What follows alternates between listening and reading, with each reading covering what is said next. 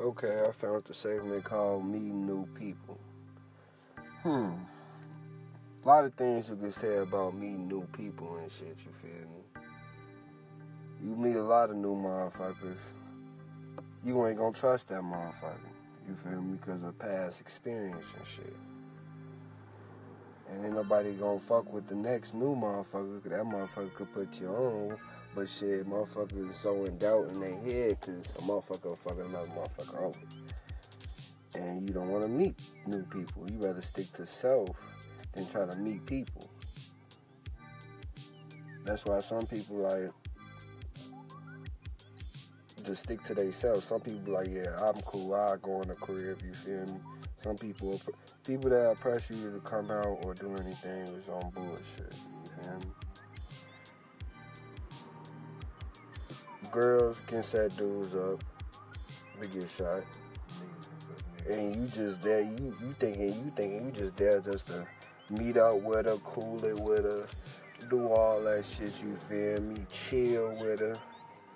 Have some good time, have fun time, drink with her, smoke a little bit with her if she smoke, you feel me? Have a good meal. But the whole time the bitch wanna set you up and get you popped in and you looking like, what the fuck happened? Trying to get all your shit. Like, meeting new people come with consequences. Cause you don't know what the fuck was gonna happen. Then shit just you just want to stick to yourself so much that you don't meet new people. Meeting new people got its goods and bad. Meeting new people and get your business extended, get you some extra money in your pocket, get you a free house or a free car. You feel me? Like all type of shit. But shit, meeting new people, it can go good or bad. Just all I can say. Cause bad, some shit, you get injured. Good, the goodest of everything can happen. Everything that was looking so struggle was looking good now.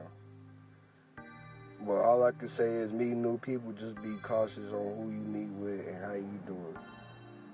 This is the voice talking, and I'm out.